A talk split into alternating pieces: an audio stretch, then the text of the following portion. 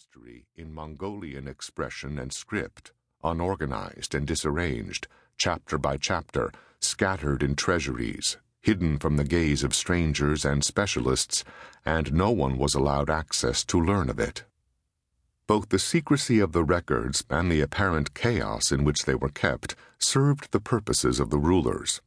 With such an unorganized history, the person who controlled the treasury of documents could pick and choose among the papers and hide or release parts as served some political agenda of the moment. If a leader needed to discredit a rival or find an excuse to punish someone, there was always some piece of incriminating evidence that could be pulled from the treasury. Following the example of Genghis Khan, the early Mongol rulers clearly recognized that knowledge constituted their most potent weapon and controlling the flow of information served as their organizing principle.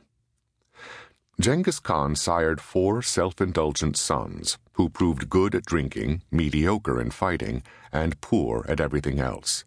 Yet their names live on despite the damage they did to their father's empire. Although Genghis Khan recognized the superior leadership abilities of his daughters and left them strategically important parts of his empire, Today, we cannot even be certain how many daughters he had. In their lifetime, they could not be ignored, but when they left the scene, history closed the door behind them and let the dust of centuries cover their tracks. Those Mongol queens were too unusual, too difficult to understand or explain. It seemed more convenient just to erase them.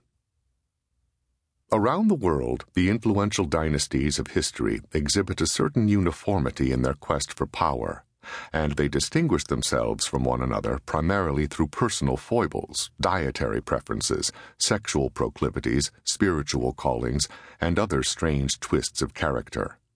But none followed a destiny quite like that of the female heirs of Genghis Khan. As in every dynasty, some rank as heroes, others as villains, and most as some combination of the two. Rashid al Din wrote that there are many stories about these daughters, yet those stories disappeared. We may never find definitive accounts for all seven or eight of Genghis Khan's daughters, but we can reassemble the stories of most of them. Through the generations, his female heirs sometimes ruled, and sometimes they contested the rule of their brothers and male cousins. Never before or since have women exercised so much power over so many people and ruled so much territory for as long as these women did.